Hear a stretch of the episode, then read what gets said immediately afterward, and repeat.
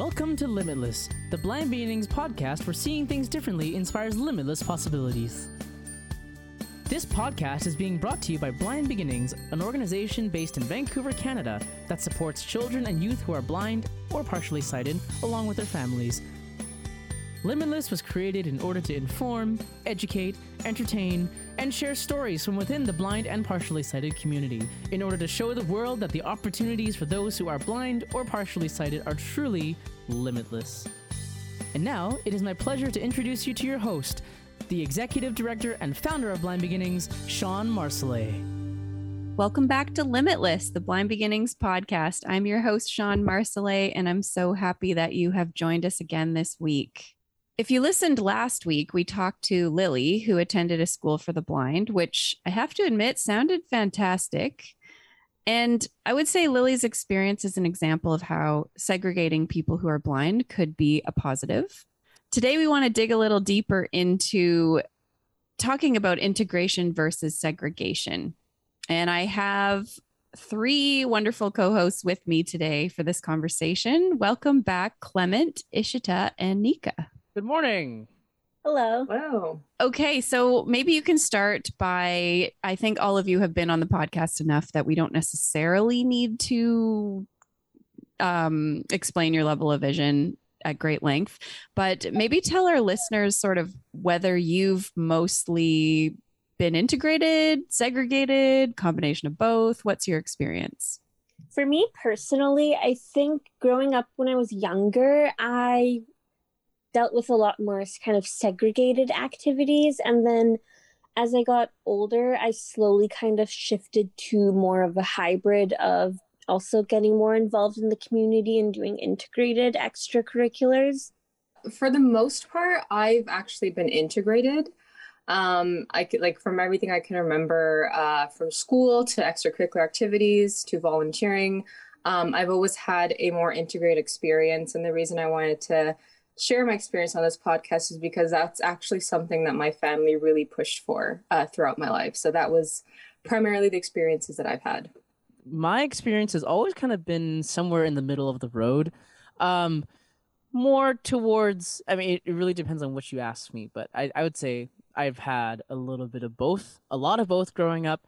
Um, and nowadays i'm still trying to find that perfect balance between the two because there are definitely times when one works better than the other. Um, so it's an ongoing journey of trying to find the best point where both can kind of meet together.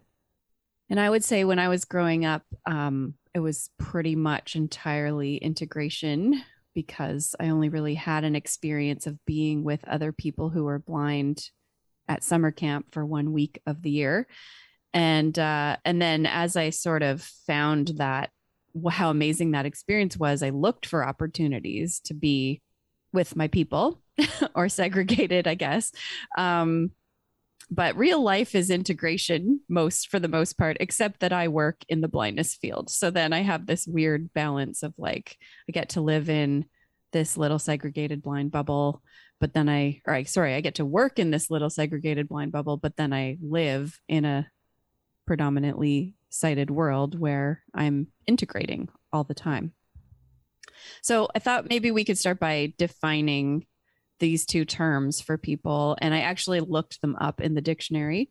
So, integration, the act of bringing together smaller components into a single system that functions as one. Um, segregation, the act or practice of setting apart or separating of people or things from others or from the main body or group. So I thought maybe we could discuss some examples of of each of these things. Maybe let's start with integration, like you know, some of the places that we've been integrated.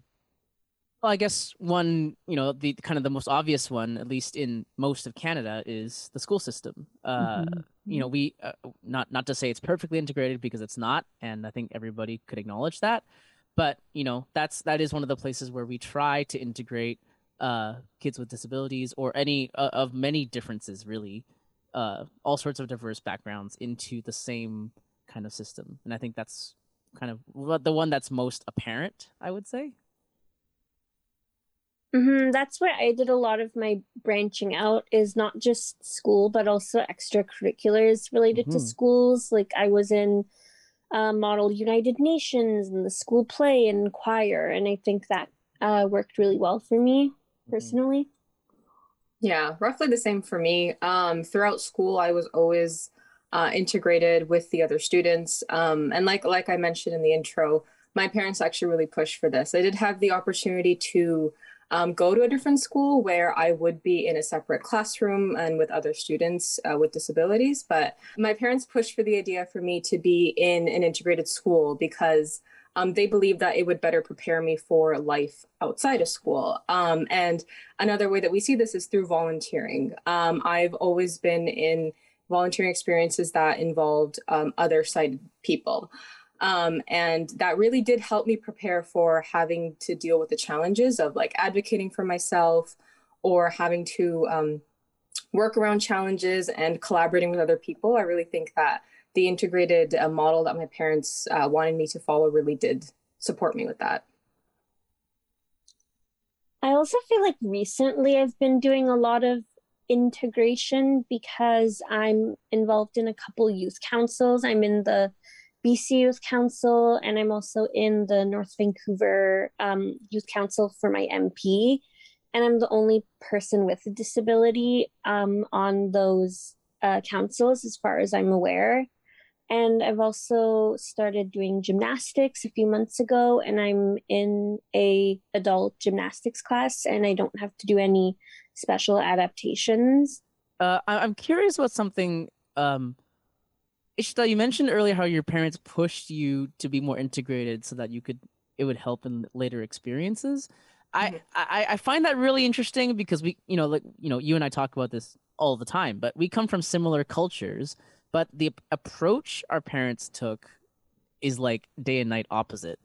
Um, where my parents always wanted me to find the other blind kids and be around blind people and it was the case of you can only do these jobs because you're blind. And so there wasn't really an attempt to kind of push me out of the blindness space. And i'm curious to know like as a, as somebody else uh who's from like a, a more ethnic background what's like a non-western background what why do you think that is I don't know. Like, uh, when I asked my parents, it's that it was always that we just want you to get the full experience of Mhm. whatever you're doing. So it was a school. We want you to be immersed in school like everyone else. Um, we want you to get the full experience of being on a team, like a like I was on the basketball team, or um, getting all the volunteering experiences, because like they genuinely believe that that's what I would help me uh, in life when I get Yeah. a job, when I when I go to university, um, because they're uh, you know a lot of places don't really have segregated. Um, I would say areas for those. Mhm, um, sure. And I don't really think that they knew too much about Blind Beginnings and CNIB. They did know about like volunteering and camps, but um, unfortunately, because I was an integrated system, I didn't have too much time before those activities. right right Um, so I was, I, I, from what I know, it was just like they thought it was the best way to prepare me for life, and um, and we did get a lot of people um, saying, "Wouldn't she struggle less in a segregated?" Um, well, they didn't say segregated, but in a Mm. situation where there were other students like her. Mhm. Um, and anytime that they said that, my parents would just say, "She's doing fine. she's she's doing good." that that's that's really interesting. So, so would would you say that's, you know, n- now that you've met other kids who have disabilities who are also from the same culture, like, would you say that it's, like, would you say your parents were a little bit more of an exception than the rule? Uh, I I think so for the Mhm. most part. Of course, I think there are there are like people who do believe what my parents believe, but for the most part, I've seen that it is a more quote unquote I would say protect approach Uh huh. where yeah, it's we want to keep them sure. um not I wouldn't say safe, but we want to keep them like where they don't have to face as many difficulties Yeah, where sure. it, it, you know things come easier i would say For and. I, i'm not saying that segregation allows for that but that's kind of the mentality that i've noticed yeah, and, and I, I um, would agree with that. I've noticed that yeah. too. so that that's kind of how i would say i do think my parents are a little bit more like throw her out to the wolves. We'll see what happens. Yeah, they're kind, they're kind of more. They're kind of more. They're kind of more willing to push boundaries than yeah what you would Yeah. typically expect from cultures like ours, right? yeah, yeah. and i think Okay. I, I personally found that very helpful because i think Sure. it, it showed me that they had Sure. faith in me and Sure. that they believed i could push boundaries myself and Yeah. and do as well as any other student so i Huh. i think integration personally worked best for me but Yeah, yeah. i think and I, everyone's different Sure, exactly. And I was gonna say, I, and I would have actually felt the same way, but it's I just Mm-hmm. it's just really interesting to me how the you know again similar cultural backgrounds, similar kind of philosophies to a lot of things that our parents would take, but in that Mhm. area, it's like wow, like there's a 180 degree difference in the way they approached it. Well, and just interesting if if anyone has been attending our exploring work Wednesdays, and they will be posted on our website. We're working on that.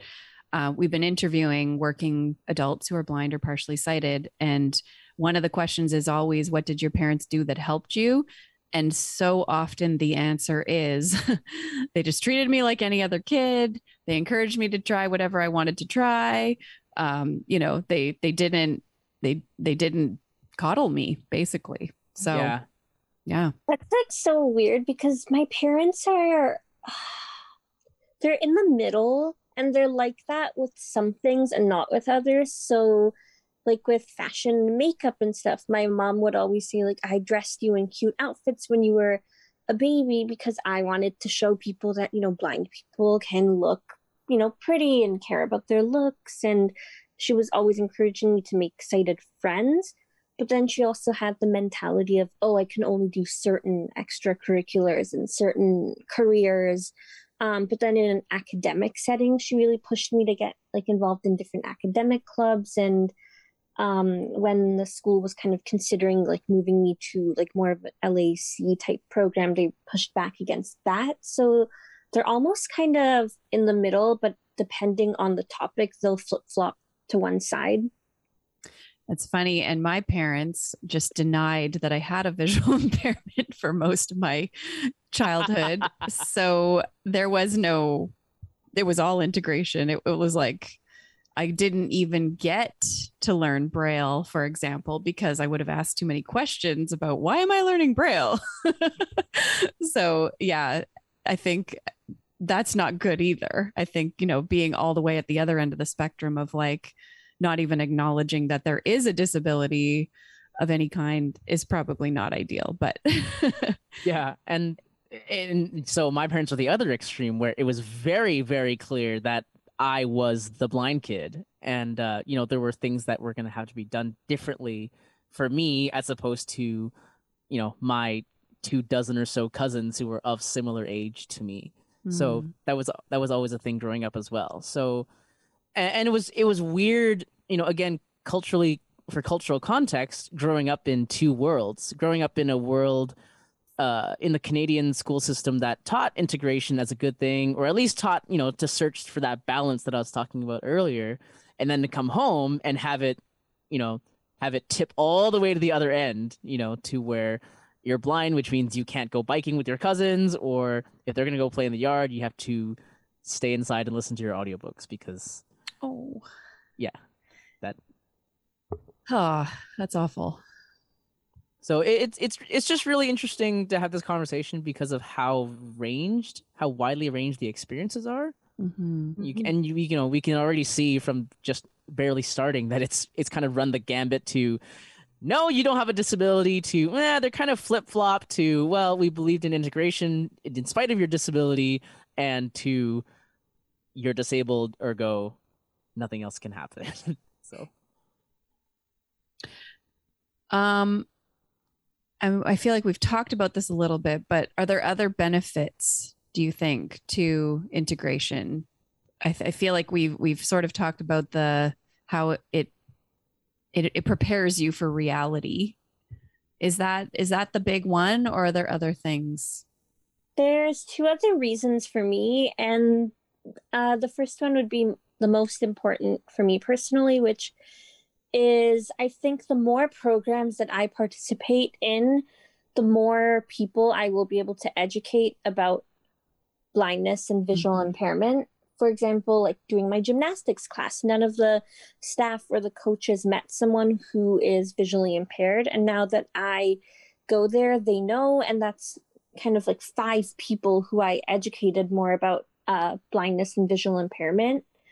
And the second reason would be um, this is kind of a thing is I'm very stubborn and I like proving people wrong, I guess. Yes. Yep. yep. Uh, I'm with so you. like all the things, it's like, well, ha ha to the physiotherapist who said I couldn't do gymnastics when I was four. Like I win. Or ha ha to my doctor who said I can't do ballet. Like I did. Yeah. Mm-hmm. Yeah. And it's the same kind of the same for me too. And and the, the big one for me, of course, is is education. You know, I don't I don't necessarily see myself as, you know, an ambassador for every single blind person around because everyone has different approaches. But yeah, I, I do hear enough uh, in the integrated communities that I'm part of that because of me that, you know, people have opened their minds up a little bit more when it comes to treating people um, equally despite differences that they're not entirely comfortable with or they don't know a lot about. Um, and you know, like like Nika, I'm also stubborn. Um, you know, and I I I have the same. I take the same delight in proving people wrong, uh, especially when it comes to my blindness. Um, but I, I think another one for me too is just the fact that, and this is this isn't just blindness. This is any sort of social, political, religious bubble. You know, when you stay in it, you can only learn a certain amount. Whereas when you break out of it a little bit, yeah, uh, it might be uncomfortable, but I think at the end of the day, you learn a lot more than kind of always staying in your comfort zone. Um, and again, but that that's again not just blindness related. That's any sort of, you know, expanding your own horizons, right? And that's why we say that so much. It's because when you stay in one place, um, things stagnate, and when you don't, then you get to expose yourself to more different things, um, and you know, you you grow through that too. Mm-hmm. I completely agree with Nika and Clement. Um, I'm also very stubborn. I think that's just everyone here a common theme for us. But yes. um, I think, like generally, what I would say that you learn is, uh, or the benefit would be skills. I think, Uh-huh. of course, one big being advocacy. Um, and I think that's something that no matter how much someone tells you about, you don't learn without experience. Personally, what I've learned, um, and integrated programs or just school always uh, taught me how to properly advocate for myself. Because up until I would say grade seven or something, my mom was doing that for me.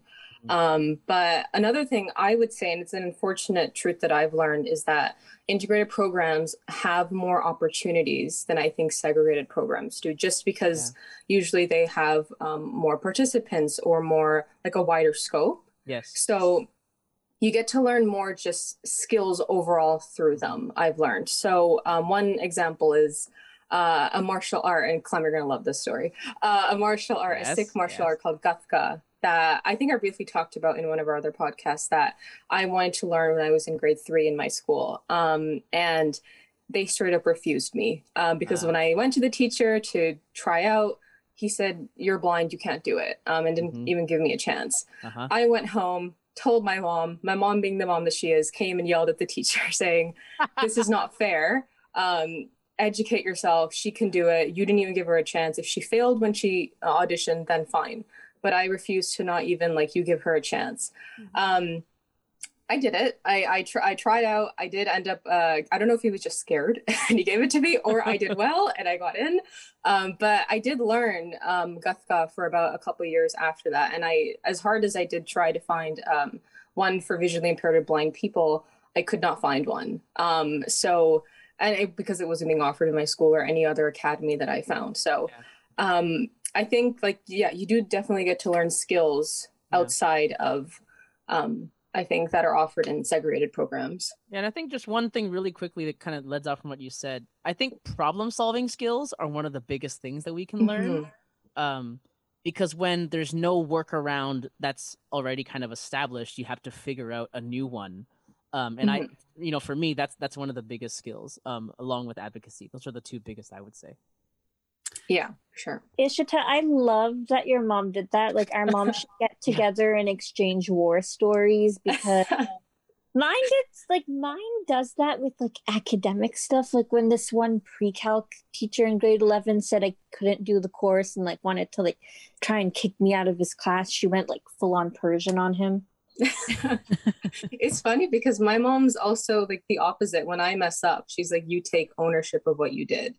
Um, I was a terrible French student. I hated French. Um, I'm sorry to anyone who speaks French out So, there. so did so did most of us. and I, speak I French, was so so bad at it, and I don't. It was just me. I didn't care to try. Um, and when I, you know, slipped up and didn't do well in an exam, um, my mom went to go see my teacher and a parent teacher conference, and my teacher was waiting for her to to say, "Give my student another chance." Uh, so give my daughter another chance. Um, it's not fair, you know, because she's so used to hearing that from other parents. My mom just like, good, you gave her a C.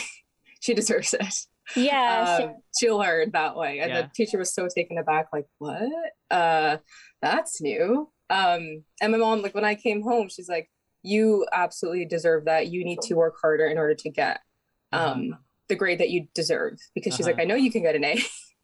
um, you did not try. And, uh, you know, you we both know. And I'm like, yeah, you're right. so um, it goes both ways for her. I think those are great. Those are great examples of of the benefits of integration. So let's move on to some examples of segregation. So, I mean, I mentioned our podcast last week with Lily from the School for the Blind. That's a really good example of segregation. Uh, I think also Blind Beginnings programs generally is, it is segregation, right? The CNIB camp that I went to as a kid. Um, do you guys have examples of other segregated programs? I was in a lot of when I was younger, just things like disability yoga, um, d- like dance classes, adaptive dance classes, um, different sports. I am in a um, Taekwondo Plus program, which is actually specifically for people with cognitive disabilities. And I don't have a cognitive disability, but they put me in that class anyway. That's interesting. Um, Yeah, and I'm also swim and I'm in the Paralympic program. So um, that's also kind of more segregated because I Mm. don't have a lot of opportunities to talk to other people in the club. Mhm. right. Yes. Yes. Sports are one of the biggest ones, right? Yeah. Yeah, I think that's an interesting. So, what I would refer to as like pan disability, where lumping people with disabilities Yeah. together into a group. Yeah. And in my experience, that doesn't always work. yes. Being the only person who's blind. Um, for me, when I was a competitive swimmer, I was in, they, they created this adapted group. We were called the functional elite. Oh, And- boy. everybody had a um, most of them had cerebral palsy most of the swimmers had cerebral palsy Uh-huh. i think one person had spina bifida and then i was blind and i swam faster than everybody because my actual arms and legs you know my body is not impaired in any way Mhm. and so it made sense logically that i would swim faster but we were all in the same lane together so i was constantly bumping into all the other swimmers Yes. Because I would be lapping them and I'd have to pass them, except I couldn't see until I was literally on top of them Top in of them, some uh-huh. cases. Uh-huh. So they didn't like me, and Uh, it I it ended up becoming pretty awful. yeah, Actually, and it, it, it probably created a lot of conflicts too, right? It did. They Yeah. there was some bullying that ended up happening, and they kind of ganged up on me, and so yeah, it it it didn't work out. And I I think that that experience that you've just described, Nika, like what's it like being in a program where everyone has a cognitive disability and you don't? That sounds really lonely. yeah. Yeah, I think the biggest thing is for me, I'm very focused. And uh, of course, I understand that um, with severe ADHD or um, with autism spectrum disorder, it might be hard. And some people have special interests that they fixate on, but it's frustrating when I just want to get on with the training. And in the adult program, you're able to basically test for your belt whenever you're ready. Whereas for this program, they only hold a test every three months. So, for example, on December 18th, they're holding a test and I'm busy. And my instructor says I'm ready to progress to my next belt, but because I'm too busy to make the test, I won't be able to um, receive my yellow stripe belt until probably March, even though I was ready mm. for it way Mm. before. So I feel held back. Another experience where kind of a pan disability program didn't work for me was when I was trying to find a dance studio. Uh, there was an adaptive dance class I was in, and everyone in the class was either a wheelchair user or used a walker. And if they didn't use any type of mobility device, they had maybe some type of cerebral palsy or something that impacted their range of movement. And I was just really eager to learn and I wanted to learn technique. And I was very kind of type A, wanting to do everything perfectly. And Mhm. the instructor got mad at me for basically showing off because I was spinning and turning and jumping. And she was saying that it would make everyone else feel bad. And that was kind of really frustrating again because I wanted to focus on my training. And I Mhm. think at the time I was very angry at the class and uh, now that I'm older, I have more compassion, and I think there is a need for these classes. I just think I needed something different. Yeah. Well, that also reminds me in high school, I was put in a rehab, they called it a rehab PE class um, for people, for students with disabilities. So it was grade eight to 10. Uh-huh. Every, like every, that was my, that was P, my PE class in grade eight, nine, and 10. And again, I was the only student with a visual impairment.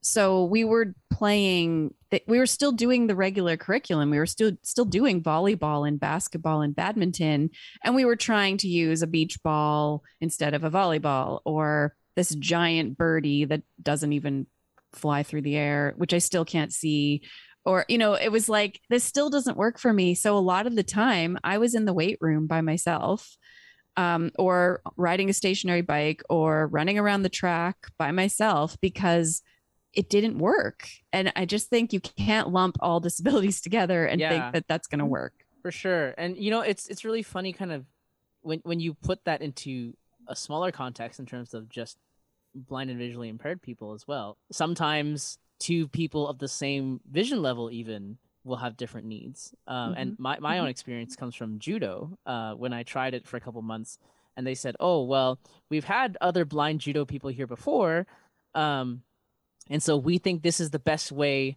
uh, for you to fight. And you know, I would I would train and I would do my best to learn, you know, the way they thought. But at the same time, my body just didn't like it. There wasn't, you know, it was part of me that kind of went, I don't move like that. Like that's not the way I think best. That's not the way I. Uh, that's not the best way my body works. Uh, there are things that make more sense to me that I'm not allowed to do uh, because they don't think it's good for me to fight this way because I'm blind. So it's really interesting how, yeah, pan disability approaches, um, or kind of just generally, you know, blanket approaches where they say, oh, everybody like this has to be like that, doesn't really work. I think, um, I, I mean, there's definitely been some examples where segregation has been beneficial. Yes. Um, one I can think of is uh, Blind Beginnings a few years ago organized a first aid course for our volunteers and members, and the majority of us were blind. And I've taken first aid on, on my own in a typical integrated situation Yeah. where they weren't going to let me have a certificate because I wouldn't be able to see blood or you know there's just always been a lot of concerns about well how would you handle Yes. an emergency or a situation a medical emergency Mhm. whereas once we fought to have this class which did take a lot of advocating Uh-huh. um they were super impressed with how we you know we learned the material everyone did really well on their test everyone was able to do the practical stuff we could take a little extra time if we needed for hands on Yeah. everyone there understood what our needs would be and they made some accommodations for the way they gave us the test at the end yes. the written test and it it was a it positive was, experience It was it was awesome. I loved it. I, I remember that course actually because I Mhm. was I, I was one of the people who took it, and I remember we did our food safe one too. Do you remember that, Shawn? Mhm. yep um, and that was another experience where yeah it did it did help to have you know everybody in one room um and it wasn't integrated with blind study people. Sure, you know, I, I I love I love integration, but again, at the same time, like I said earlier, I recognize that there are times when it's you know, I, I think segregation has a really negative connotation to it because of history and because what that what that means. But I, I think there are times when yes, it is it is helpful uh, to do something like that. So the fact that we did our courses um, in an environment where everybody was blind or visually impaired, we could have kind of figure out what everybody needed as individuals or take more time. Um, you know, because I think one thing we deal with as people who like to integrate in circumstances sometimes is the fact that we feel like we drag other people down. I don't know if uh, Nika Ishita, you guys feel this way, but I definitely do. Um, Mhm. There's there's a there's a sense that man, I need to keep up with everyone else, and if I don't keep up, then I'm slowing the crowd down and I'm doing something wrong. Oh yeah, Mhm. For sure. I I I am just a worry word. Like I just Yes. worry about everything all the Yeah. time.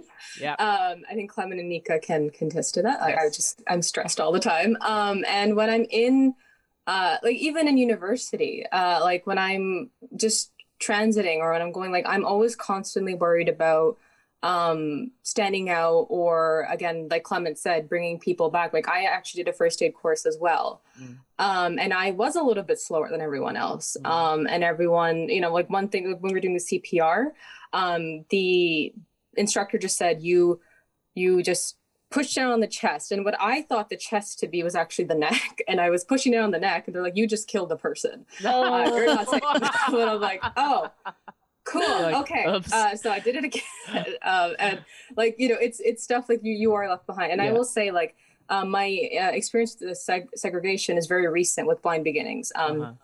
the, I think this is the only program that I've been in that relates to like anyone else, uh, so people around me also being visually impaired. Mhm. And I recently wrote a blog about this, but like with the youth leadership training, with creating connections, anything I've done, um, I come back from it and I'm like, wow, I did not even consider like anything about like anxiety Yeah. was just gone relating Yeah. to like bringing people Mm. like Yeah. sl- slowing them down or like Sure. Feeling awkward or like because Yeah. everything is just so seamless and smooth and um absolutely like one of the many things that i love about um, blind beginnings and i'm sure if i went to other segregated programs which i'm hopefully planning to do in the future um, i will feel the same way that's something that cannot be matched in my opinion That's that's true. Yes, I I actually said recently, I think it was on one of the podcasts that I I feel I there was a point in my life in my 20s where I realized I had a different personality Uh-huh. in it with other people who are blind versus the regular world, the Mhm. the rest of the world, and it was all about that anxiety, right? It's Yeah. like, Mhm. oh, oh, I can just be here. I don't have to impress. I don't have Yeah. to prove anything. I don't have to explain anything. I don't have to advocate for anything. Yep.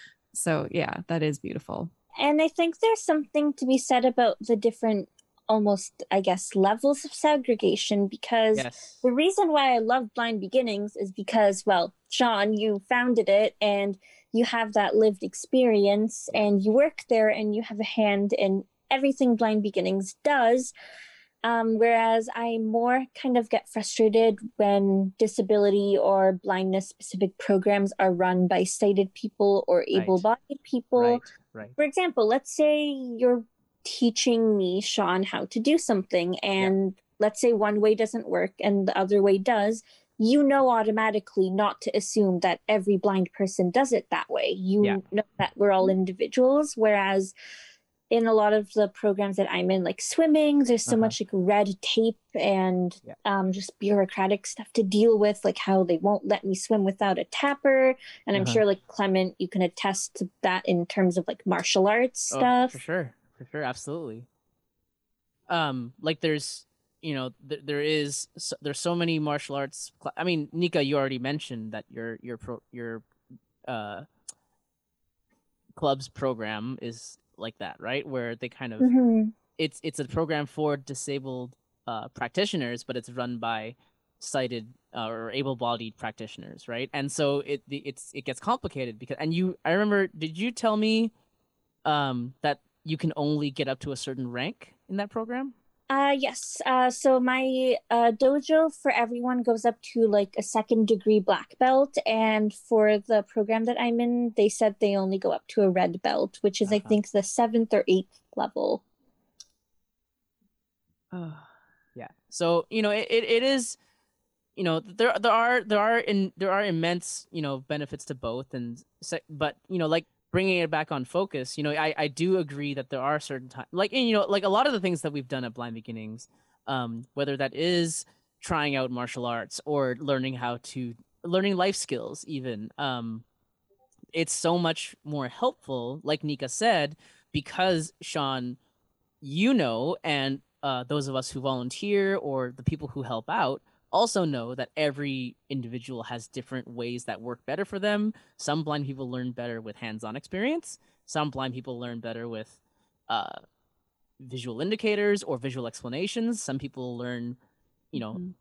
through auditory. So it it's it's really interesting to think about how that really does make a lot of sense when you know you have people who are disabled in charge and how that helps because it's easier for us to really understand more than just on an intellectual level how to work with everyone who's in the room as opposed to people who are like oh uh, i've never worked with blind kids before and there's 10 of them sitting here what do i do you know Yeah.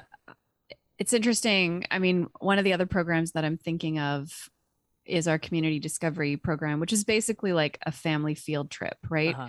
And if you think about field trips in school, you go to the aquarium, pretty visual, not a fan of the aquarium, not Yep. to lie. Yep. Uh, but when i agree i would but when blind beginnings goes to the aquarium we go in the back to the touch lab and we get to put our hands in stuff and i mean maybe you can do that in the school field trip i don't know i kind of i don't know but we look for those opportunities where yes we're yes, going to do the extra thing we're going to Yes. get because i know what i missed out on yes as a kid right i know what i still don't know what things certain things look like because i never got a chance to touch it or experience it fully in a way that made sense to me. So, Mhm.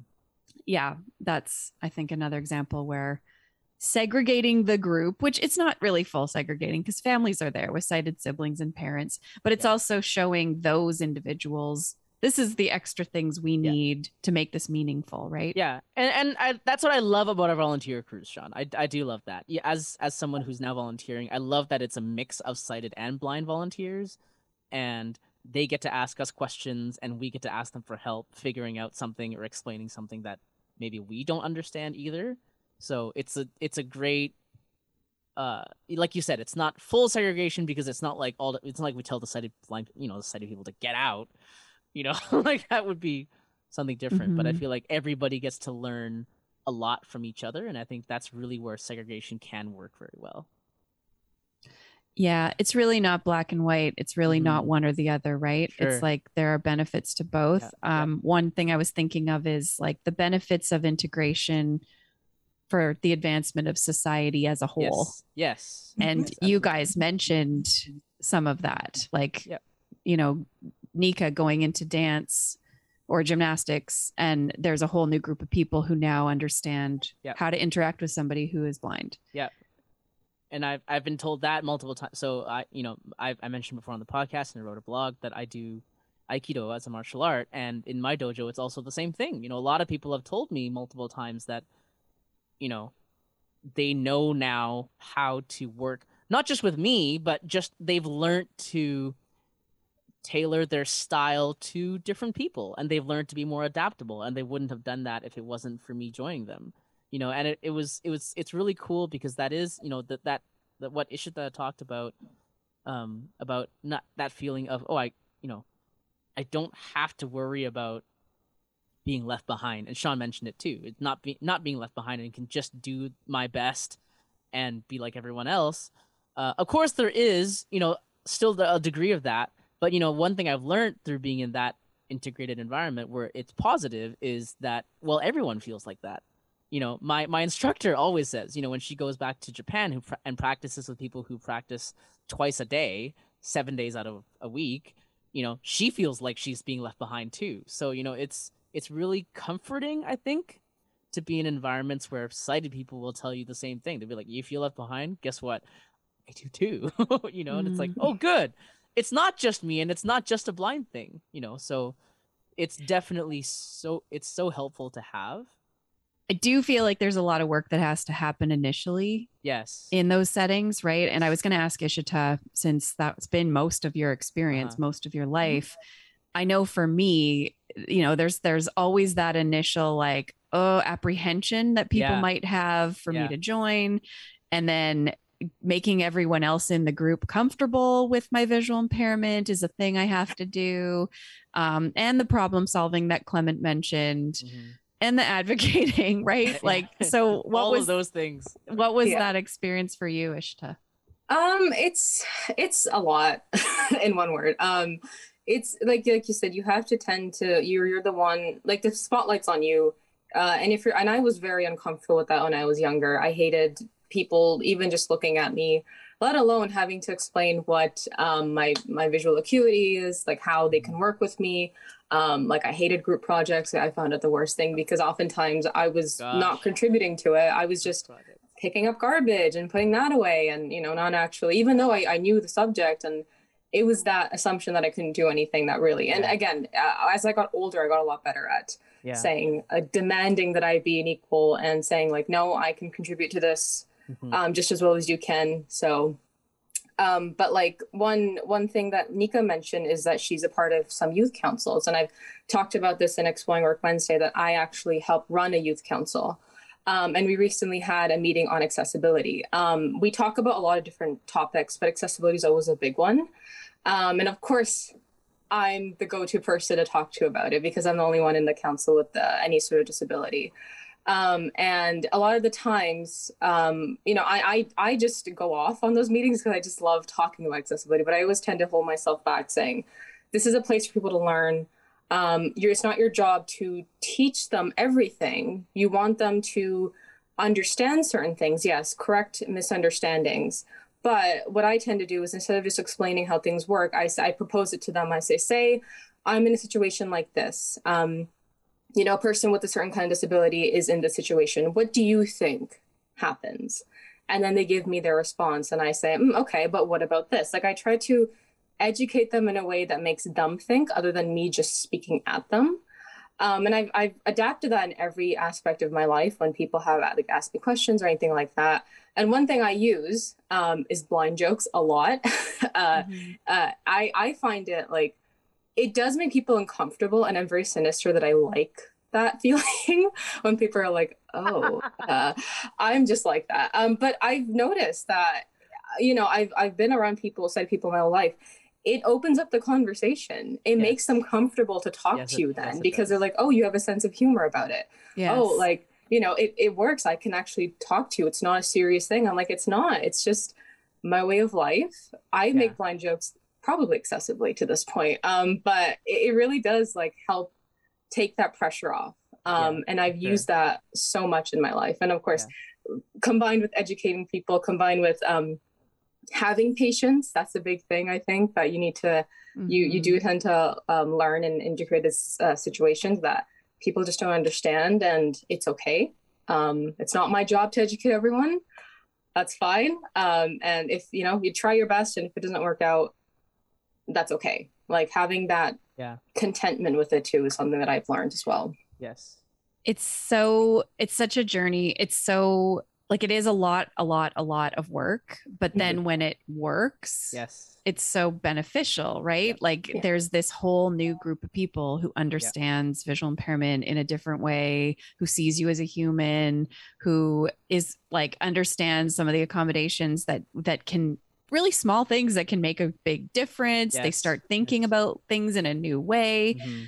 Like it Mhm. really it really does pay off but you Yeah. got to like persevere through all of that to get to that place You know, and Yeah. it, it's really interesting. It's not even just one place, but you might spend most of your life. I know this is my personal experience. Is you spend most of your life learning how to do that and trying and having, uh, having to face people who say no repeatedly, and you try to advocate over and over and over and over and over and over and over again, and you keep learning all the way. And then when you finally find that one place out of a million where it works, you re- you do realize how much how worth the wait it was. Mhm. Um, so whether that's months, you know, taking months to advocate for a specific thing in school and then finally having it work, or spending your whole life advocating to five or six different places and then finding one that works on the seventh try.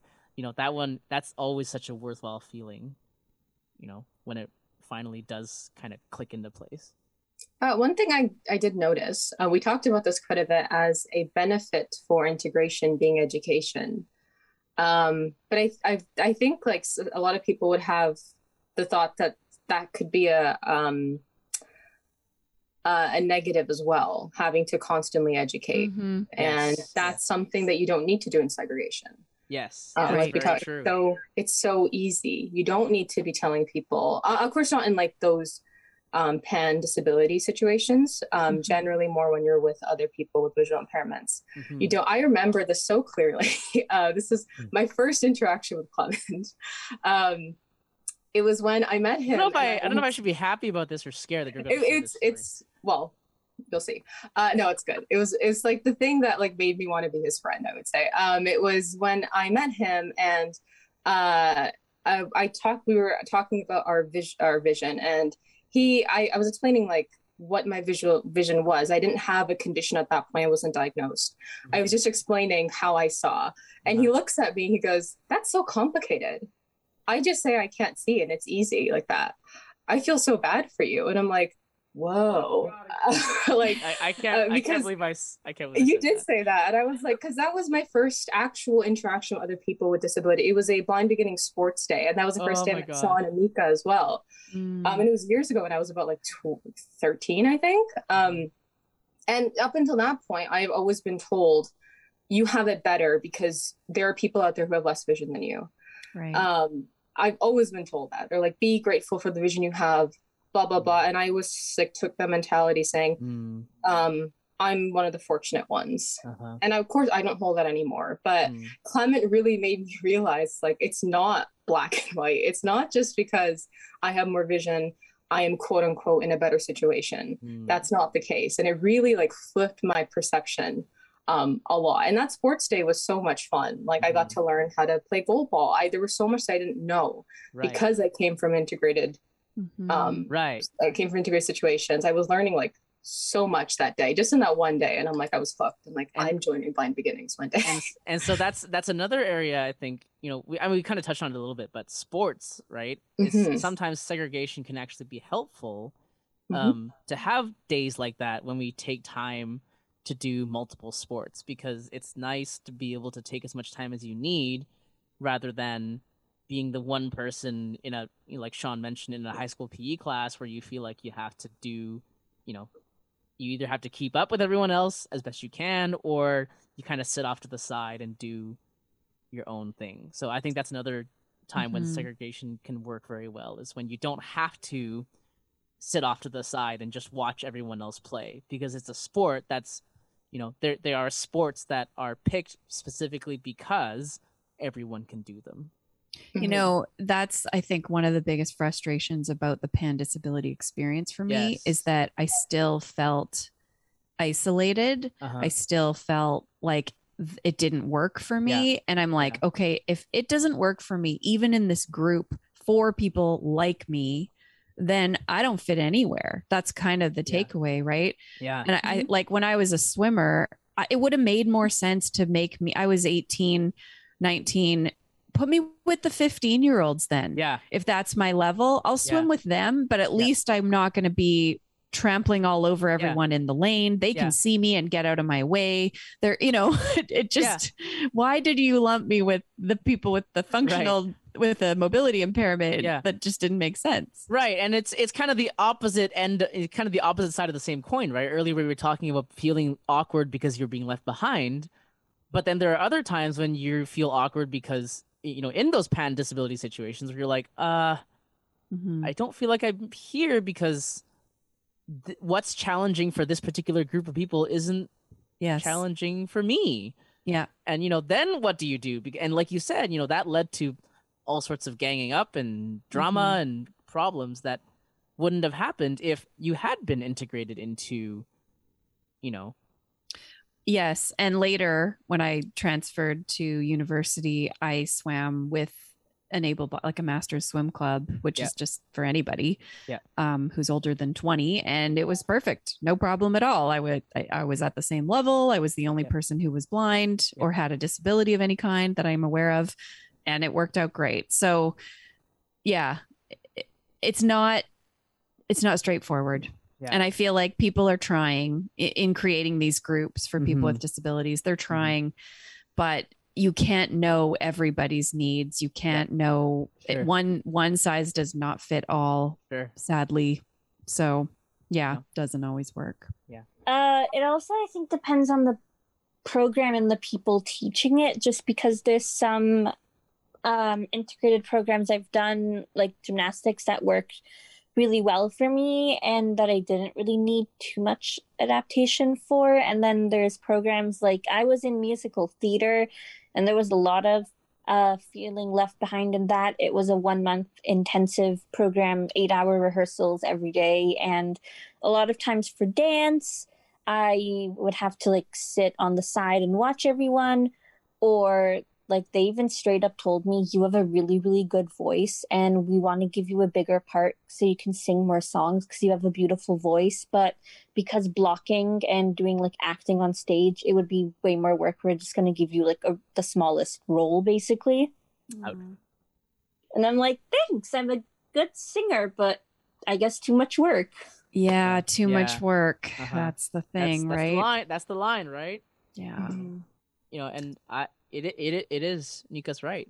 The instructor or you know the whoever's leading the program makes a huge difference, whether it is integrated or segregated. You know, mm-hmm.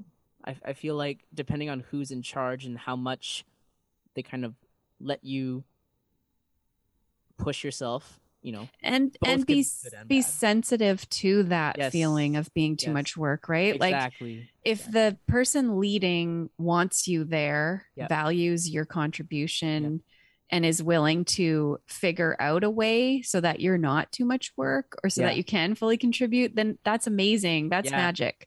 yeah. But sometimes they're not. They're like, Uh-huh. I have to let you be here because I can't discriminate, but I'm not going to do anything extra to make it work. Yeah. You know, that that's a Mhm. terrible and that, experience. that And happens even in my employment. Oh, coach, I was telling her the story about like my taekwondo situation, and she was more outraged about it than Uh. I.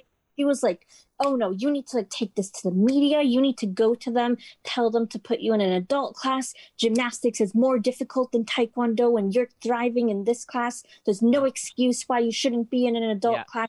Like you need to do this. Like every class I go, she's like." So, did you talk to the Taekwondo people yet? you know, one thing that relate is related to that. One of the things that I really got encouraged by uh, when going back to Aikido after COVID was, you know, a lot of there was a lot of worries about learning from a distance or being able to, you know, do things hands on. And I remember one thing my my instructor said to me was she said, "Look, I have a philosophy in life, and that is everyone around me is my teacher, and I get to learn from everyone I interact with."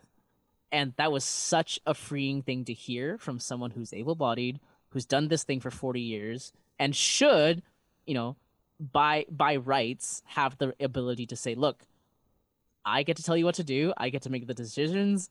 You know you you follow the way i like it. But when when the person in charge does make you feel like look i want to learn from you. I want to learn what you can do um and you know like shawn said when they make you feel like they want you there and they want you to contribute you know like the fact that they asked me recently to make a visual flyer for a christmas party. And i was like uh i can't do that. I've never done that before. And they were like just try it and then send it to us and we'll check it. And i was like okay. You know little little things like that i think you know like shawn said little things that make a huge difference i think. Mhm. Yeah. One thing I've learned just from this conversation alone, but in life is also with segregation and um, integration, individuality gets lost very quickly. yes. Um, yes, oftentimes with it's both just- It, yeah, with both, it's the disability that tends to define you.